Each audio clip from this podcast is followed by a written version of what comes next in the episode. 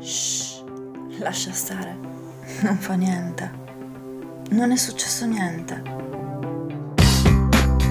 Cresciamo ripetendo queste parole come un mantra, fino a crederci. E quando ci facciamo l'abitudine, ci ripetiamo ossessivamente No, non se ne parla. ed è vero, non se ne parla abbastanza e abbastanza bene degli abusi sessuali nei confronti dei minori. Così questo podcast si origina da quell'espressione che abita le nostre teste per anni, fino a quando assumiamo una consapevolezza sulla nostra condizione. In Italia siamo assai reticenti a parlare di abusi sull'infanzia, perché quando non ci manca il fiato, ci mancano le parole. Questa serie vuole aprire uno spazio di confronto che decostruisce l'immaginario fatto di soli stigmi, per riabilitare i vissuti delle persone abusate in età infantile, a cominciare dal lessico e dalle forme di narrazione. Su questo sentiero incontreremo le testimonianze di chi compie una marcia simile alla nostra, da più tempo, per prendere in consegna il testimone e passarlo laddove ancora non se ne parla. Noi siamo Francesca Svanera e Gabriele Rosato e questo è un podcast di Medi.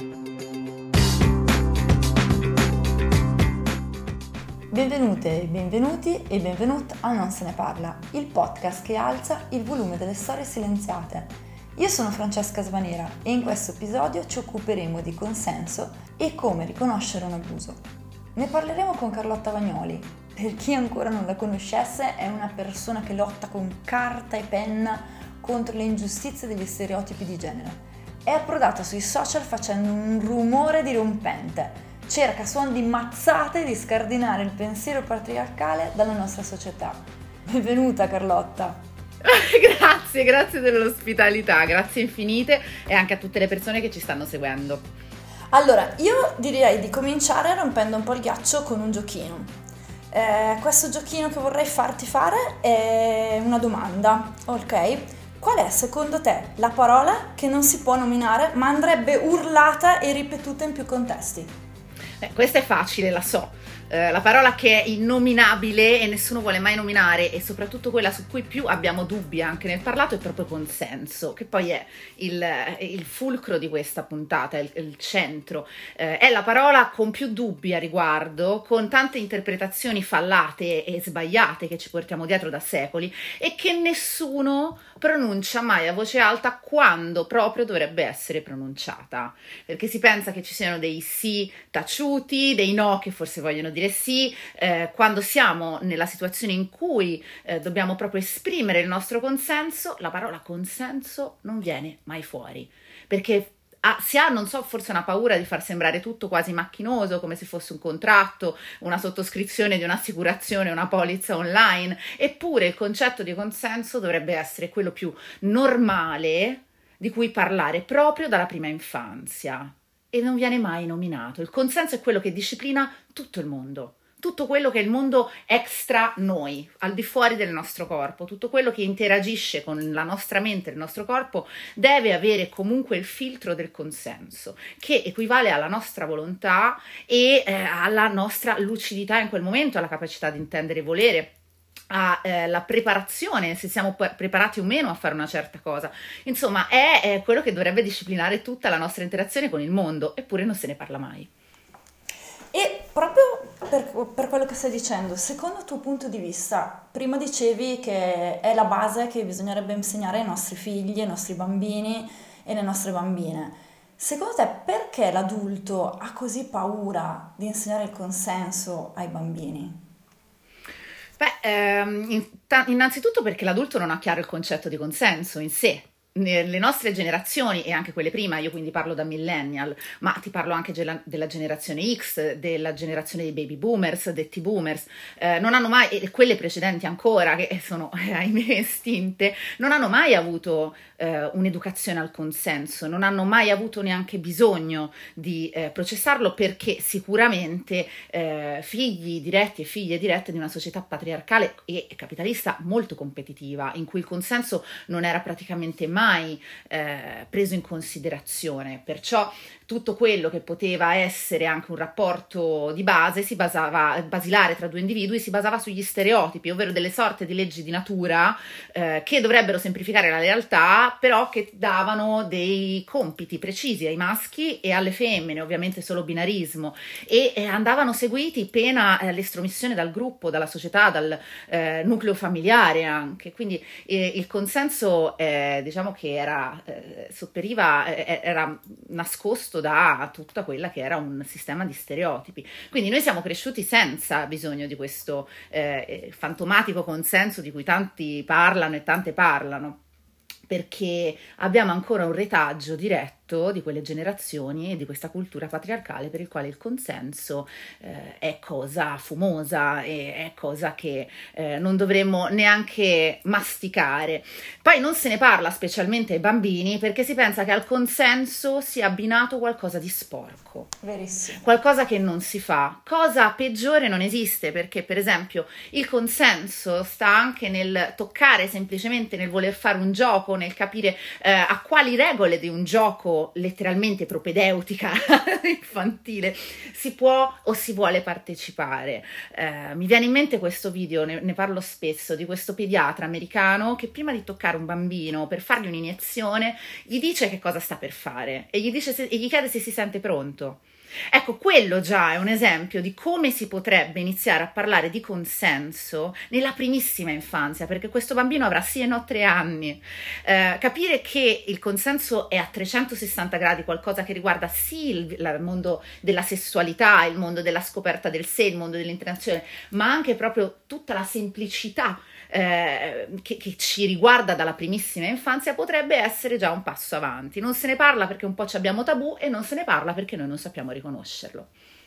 Sì, non se ne parla anche secondo me perché non ci sono anche le parole tante volte per spiegarlo, no? Io immagino queste persone che comunque magari più anziane di me che veramente sono nate in un sistema patriarcale dove non gli, per, non gli si permetteva nemmeno di riconoscerlo come un bisogno all'interno di se stessi il consenso.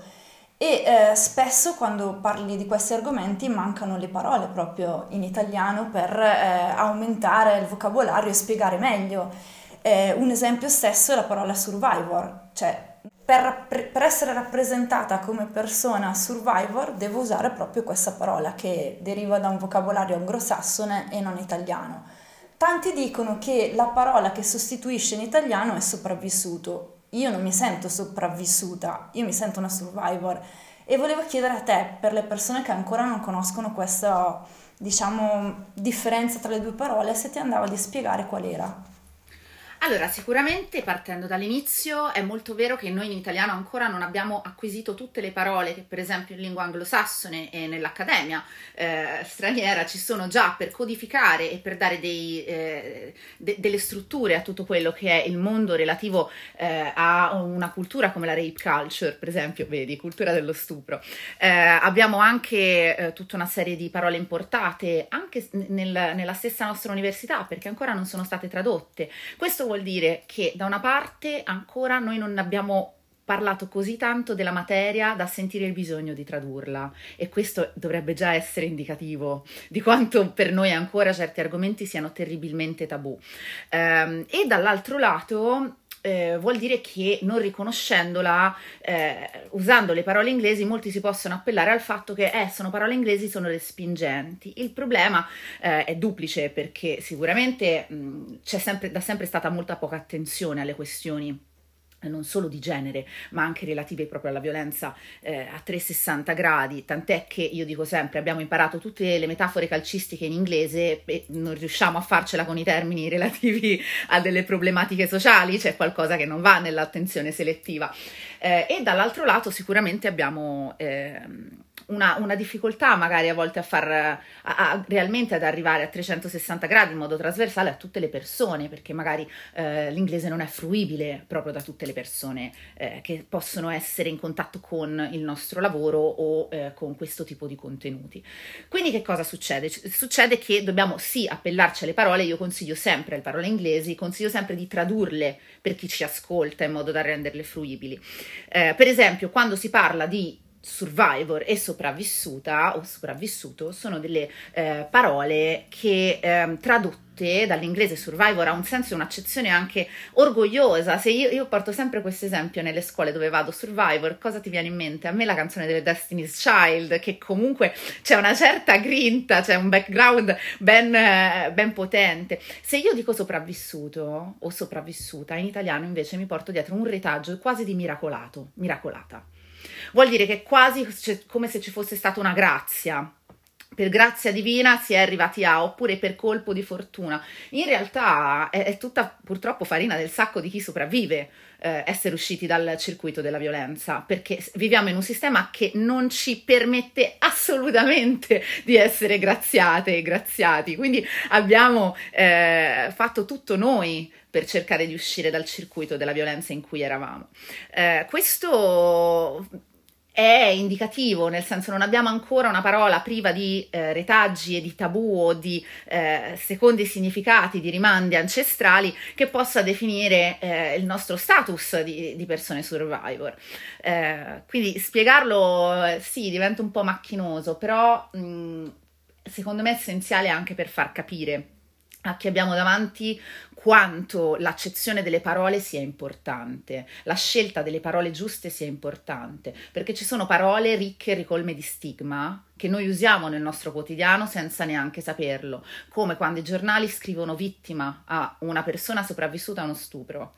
Ecco, ehm, noi, noi siamo molto ancora lontani dal concetto di stigma connesso alle parole eh, e l'utilizzo di survivor potrebbe essere un ottimo eh, punto di partenza per far capire alle persone quello di cui stiamo parlando. Survivor più Destiny's Child, meno graziati dal, dal Signore. Condivido pienamente ed era anche una delle mie canzoni preferite, quindi concordo. E io credo che anche questa cosa che sopravvissuto è più legato a ha un racconto differente anche perché spesso eh, le persone che hanno avuto un abuso vengono raccontate, come dicevi te, come vittime e quindi non c'è ancora il vero racconto o sta nascendo il vero racconto che per me è fondamentale, cioè raccontare la forza del dolore che hai avuto. Quello è l'essere un survivor. Non è il dolore che ti definisce, ma è la forza che hai impiegato a uscire da quel dolore o a rimanere dentro Assolutamente c'è anche una questione temporale, qualcosa che è stato e non qualcosa che più subisci, che è eh, realmente un, un'accezione molto molto importante. Eh, sicuramente eh, indica anche proprio la fuoriuscita, esserne fuori, eh, la possibilità di poter parlare di qualcosa che si è concluso e che è stato e del dolore che mi ha portato poi eh, a dare, ad avere una forza sicuramente per eh, poterlo chiudere, concludere, uscirne e soprattutto parlarne. Sì, condivido pienamente. Eh, l'altra cosa che mi, mentre stiamo chiacchierando mi sta venendo in mente è questa, un bambino come fa a riconoscere che sta subendo un abuso? Abusante è tutto ciò che noi non vogliamo ricevere, sentire, fare, che ci triggera, altre parole importate eh, dalla lingua inglese, quindi triggerante è qualcosa che ti provoca eh, uno sconvolgimento, che appunto ti attiva a livello inconscio o conscio eh, una reazione eh, di, di, di paura o eh, insomma anche per chi soffre di sindrome da stress post-traumatico. È sicuramente una situazione importante di sofferenza, un trigger, um, qualcosa che ti trigger appunto, qualcosa che è fatto contro la tua volontà, qualcosa a cui puoi subire perché ti senti in dovere di. Il confine tra qualcosa che vuoi fare e abuso spesso è molto sottile e molte persone non riescono ancora a individuarlo. Eh, mi, mi, riferisco anche specialmente nella prima infanzia a tutta una serie di cose che magari i bambini e le bambine si sentono in dovere di fare perché richieste da un'autorità. Quindi il gioco di potere, l'autorità, la persona adulta che si approccia a un bambino o una bambina dicendo devi fare questo è, è molto eh, indicativo della sfera abusante, perché appunto siamo in una posizione di eh, superiorità, una posizione di potere. Eh, stiamo, possiamo eh, far far valere il nostro potere su, sulle persone, sulle piccole persone che abbiamo davanti, sulle giovanissime persone che abbiamo davanti. Eh, mi viene in mente anche la disciplina di eh, insegnanti, docenti e eh, allievi, anche quello può essere un rapporto sbilanciato. Abbiamo visto eh, ultimamente anche delle notizie che appunto c'erano dei rapporti tra eh, docenti o dirigenti scolastici e eh, alunni questo è sicuramente da, da, valutare perché laddove appunto c'è uno squilibrio di potere allora ci potrebbe t- tranquillamente essere un abuso eh, o quantomeno un problema nella eh, risposta alla eh, consensualità. Eh, abuso è tutto ciò che non, eh, non è nostro, io manifesto proprio, non è, non è, la nostra voglia, non è la nostra manifestazione, non ha eh, la nostra, eh, non, non, non nasce da noi, diciamo, ma nasce dall'altro e va contro quello che vogliamo fare. Sicuramente per riconoscerlo mh, mm, è indicativo quello che dovrebbe fare anche una società, ovvero insegnare a tutte le persone giovani e ai bambini e alle bambine come poter riconoscere tutte queste dinamiche, cosa c'è dietro a queste dinamiche. Fare appunto dei piccolissimi esercizi eh, come quello che spiegavo prima del pediatra, che possono far capire l'importanza del consenso proprio nei giochi, che possono partire da dei giochi pratici, tipo io ho questa tazza, eh, eh, questa è la mia tazza, insomma posso toccare la tazza, possiamo giocare con questo, proprio il linguaggio dalla primissima infanzia può cambiare e il cambiare questo linguaggio potrebbe far capire di netto quando cambia il tipo di conversazione. E quello già potrebbe far intuire a chi abbiamo davanti che stiamo entrando nella sfera del quello che non voglio fare, quello che non mi piace fare, quello che non mi sento ancora pronto di fare o pronta di fare, che quello anche è una chiave eh, enorme. Sicuramente eh, capire che siamo davanti a un abuso mh, diventa complesso e anche per questo che io mi dico sempre perché il Ministero della Pubblica Istruzione ancora, visto che se ne parla da decenni, non ha creato dei piani dell'offerta formativa anche semplicemente con le associazioni che abbiamo sul territorio italiano per poter entrare direttamente, visto che sono persone formatissime, per farlo nelle scuole elementari e nelle materne? Perché non abbiamo dei piani dell'offerta formativa a livello nazionale che possano sopperire appunto a tutta, a tutta questa mancanza? Anche perché eh, mi sembra incredibile come riusciamo ancora ad avere delle ore di religione, ma non riusciamo ancora ad avere educazione al consenso nelle scuole moderne.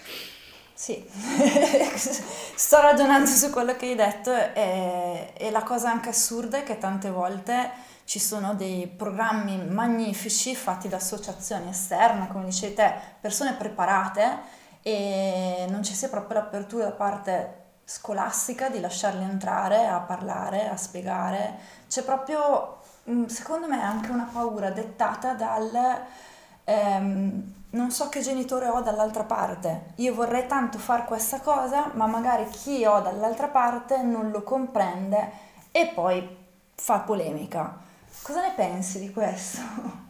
Ma infatti eh, io mi trovo spesso davanti anche a mm, dei consigli di classe o di istituto che per accettare una mia lezione, che io parlo di stereotipizzazione di genere, quindi non è che parlo di, non lo so, eh, cose eh, veramente complesse o cose che possono essere ritenute problematiche no. da una L'ABC società. della società, eh, Sì, esattamente.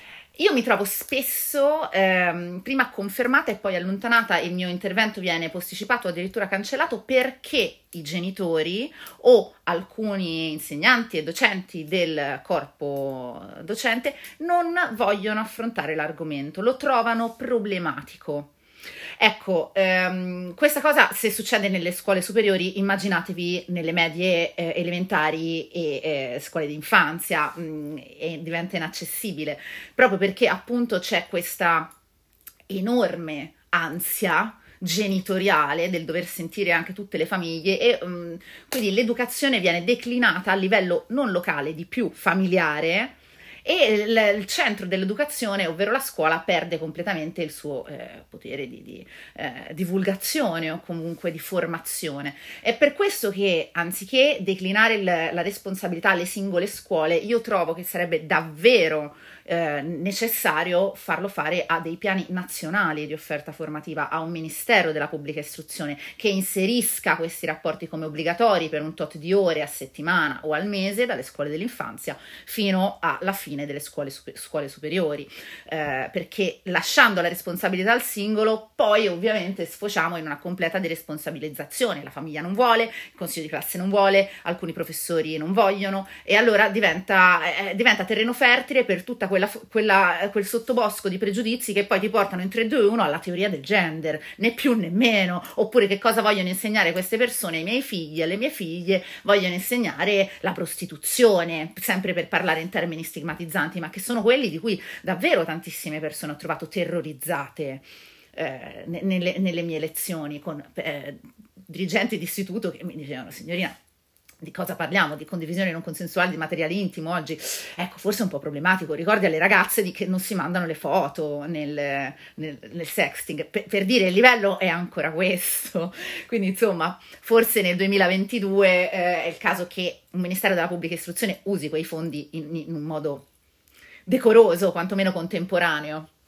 Io lancio un appello agli insegnanti, dirigenti e chi peraltro volesse veramente accogliere quello che ha appena detto Carlotta, perché credo che sia fondamentale. Parlo da vittima, da, da ex vittima, proprio per il discorso che facevamo prima, eh, quindi da survivor che da piccola eh, non è stata vista, non gli è stato insegnato e magari se qualcuno mi avesse spiegato qualcosa l'avrei perlomeno riconosciuto, magari non l'avrei fermato, ma ne avrei potuto parlare con Mm, la figura di riferimento, un adulto di riferimento che poteva aiutarmi. Quindi credo che quello che hai appena detto sia veramente fondamentale a dire poco.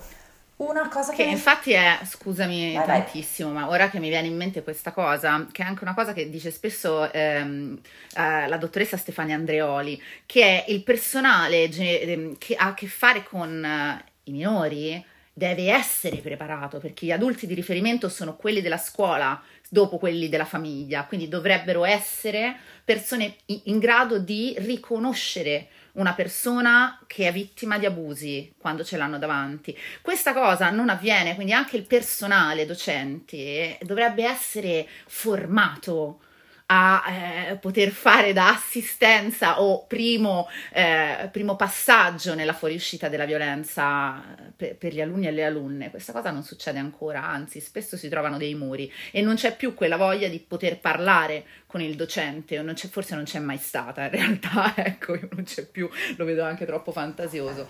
Guarda, io ho lavorato nelle scuole, ti dico che, come hai detto te prima, hai lasciato al singolo individuo, quindi ho incontrato delle persone eccezionali, veramente, nonostante avessero magari paura di affrontare, di guardare certi temi, eh, lo fanno.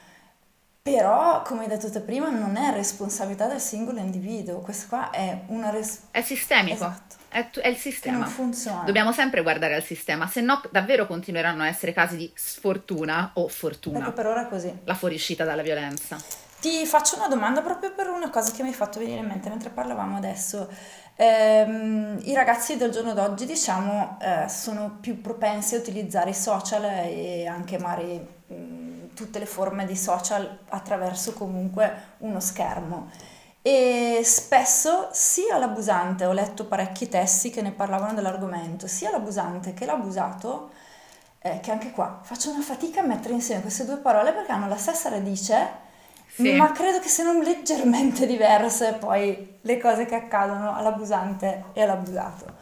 Comunque, eh, quello, tornando a noi, quello che stavo dicendo era Spesso dicono di non saper riconoscere di aver subito un abuso perché c'era uno schermo davanti, come se lo schermo davanti eh, trasformasse l'abuso che, che, sta avvenendo e eh, nonostante si senta, perché ho parlato con parecchi survivor, sentivano questo disagio fortissimo, questo, come spiegavi tu prima, questo trigger, questo sentire che non stava andando bene quello che succedeva, ma siccome c'era uno schermo tra lei, lui e lei, lui abusante, mm, quindi mi viene da domandarti, in quel caso, come ci si permette noi stessi di dirci, oh, forse questo è un abuso? Allora, sicuramente noi ci siamo ritrovate, ritrovate in un mondo che è quello del digitale, che eh, noi non siamo nativi digitali, mm, noi millennials, noi siamo cresciuti senza internet, lo abbiamo sviluppato durante eh, la nostra post-adolescenza, perché comunque eh, eravamo già più eh, che maggiorenni, e poi eh, internet è diventato eh, per la generazione Z, mm, che sono nativi digitali, il, lo strumento mm, con cui eh, vivono, sono nati, crescono, fanno addirittura lezione, eh, è sicuramente un mezzo fondamentale che a tutti gli effetti una vita, perché eh, tutto ciò che avviene su internet è la nostra vita, non è eh, la vita di qualcun altro.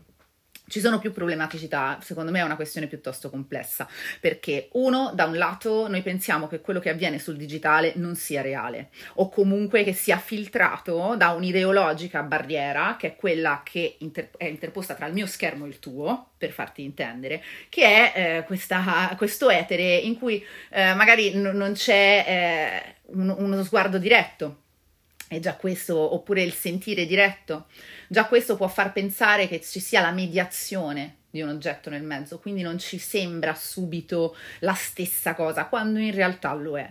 La seconda cosa è, eh, è molto difficile avere una forma di tutela da parte di qualsiasi piattaforma, programma, eh, quindi se tu non vedi riconosciuto quello come problema a livello sistemico, per te non sarà mai un problema. Io continuo a ricevere, per esempio, faccio un esempio, dick pic nei eh, inbox di Instagram, allora secondo, se la piattaforma io le segnalo, non me le butta giù e non mi blocca l'utente, allora secondo eh, me per, io assimilo che quel comportamento va bene perché non è punito, non, è, non sono io tutelata e quel comportamento non è punito.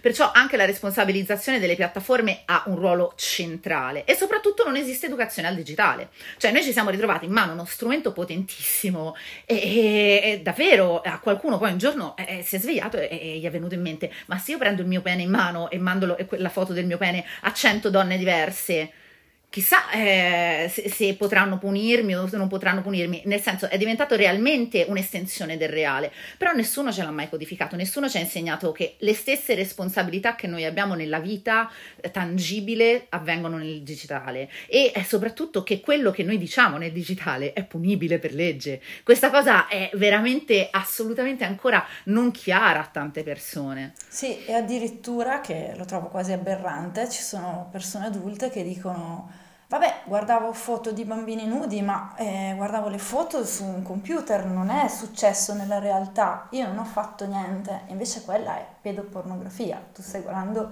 materiale pedopornografico, quindi è un bel discorso. Allora, io direi che siamo arrivati verso la fine, è stato bellissimo, però volevo concludere come concludiamo i gruppi AMA. Allora, cosa sono i gruppi AMA? Noi come associazione METI facciamo dei gruppi di mutuo e aiuto eh, dei luoghi sia fisici che mediatici eh, dove le persone si ritrovano parlando la stessa lingua e sviscerando i meccanismi che si utilizzano per attuare quella forza che dicevamo prima per uscire dal dolore. E cosa facciamo? Alla fine di questi incontri io propongo sempre questo giochino, pensare a una parola che oggi ci portiamo a casa. E me ne balzano un po' alla mente. Beh, eh, potremmo pensare al concetto di eh, intenzionalità o di nuovo a quello di sfortuna, che è, può essere interessante, perché sai, eh, mi è molto caro a me il concetto di sfortuna, specialmente da persona survivor, perché la cosa che ti senti più dire quando esci, fuoriesci dal circuito della violenza e che, eh, che poverina, mi dispiace, sei stata molto sfortunata. Abbiamo visto insieme quanto appunto eh, si possa pensare che sia sfortuna quando ti capita eh, l'abuso eh, su internet, dal vivo, quanto sia sfortunato se trovi un professore che non ti tutela, una professoressa che non ti tutela. Eh, sicuramente siamo nella sfera della sfortuna, eh, spesso quando facciamo anche quello che si chiama victim blaming, ovvero addossiamo la colpa del reato subito a chi l'ha subito, che è il più grande paradosso del mondo. Direste mai a uno che, a cui è stata rubata la bicicletta che è stata colpa sua? No, però con le persone survivor lo facciamo quotidianamente quotidianamente. È una situazione mm, sicuramente iperdemocratica nel, nei, nella violenza in sé, quella del victim blaming, e soprattutto è molto utile eh, anche al sistema stesso ricordare che sono casi isolati, sfortunati, che succedono eh, a pochissime persone, perché così non si capisce che c'è da fare un lavoro capillare. Quindi la sfortuna è quello che noi quotidianamente ci fanno credere che sia la violenza. La violenza invece è cultura è terribilmente culturale ed è legata a doppia mandata all'abuso di potere, al potere, alla, alla, prevaricazione, agli stereotipi di genere e alla mancanza di consenso. Quindi sfortuna è tutto quello che in realtà ha un nome ben preciso e che ci fa comodo non guardare perché così non capiamo l'intenzionalità della nostra cultura che è tutta proiettata verso chi mangia e chi eh, perisce. Grazie mille. Eh, io ho una parola anch'io perché appunto è lo scambio di parole, la mia adesso davanti a questo mi sembra piccolissima, però penso che sia importante anche questa, che è insegnare quello che forse credo che spero che abbiamo fatto oggi, insegnare che si può, si può aprire le porte, si può, si può. Io ti ringrazio tanto tanto tanto, ero emozionatissima, mi sono divertita e grazie di cuore. Complimenti per il vostro progetto, grazie infinite di avermi avuta qua con voi e dai è forte. Dai. Non se ne parla è un podcast dell'Associazione Meti ed è prodotto da Officine B12 col supporto del Centro Medico Stendhal di Milano. Tutti gli episodi sono disponibili su Spotify e sulle principali piattaforme di streaming. Seguici sulla tua app preferita e riceverai la notifica dell'uscita di ogni nuova puntata. E se il podcast è piaciuto, faccelo sapere e spargi la voce. Fa che se ne parli. A presto!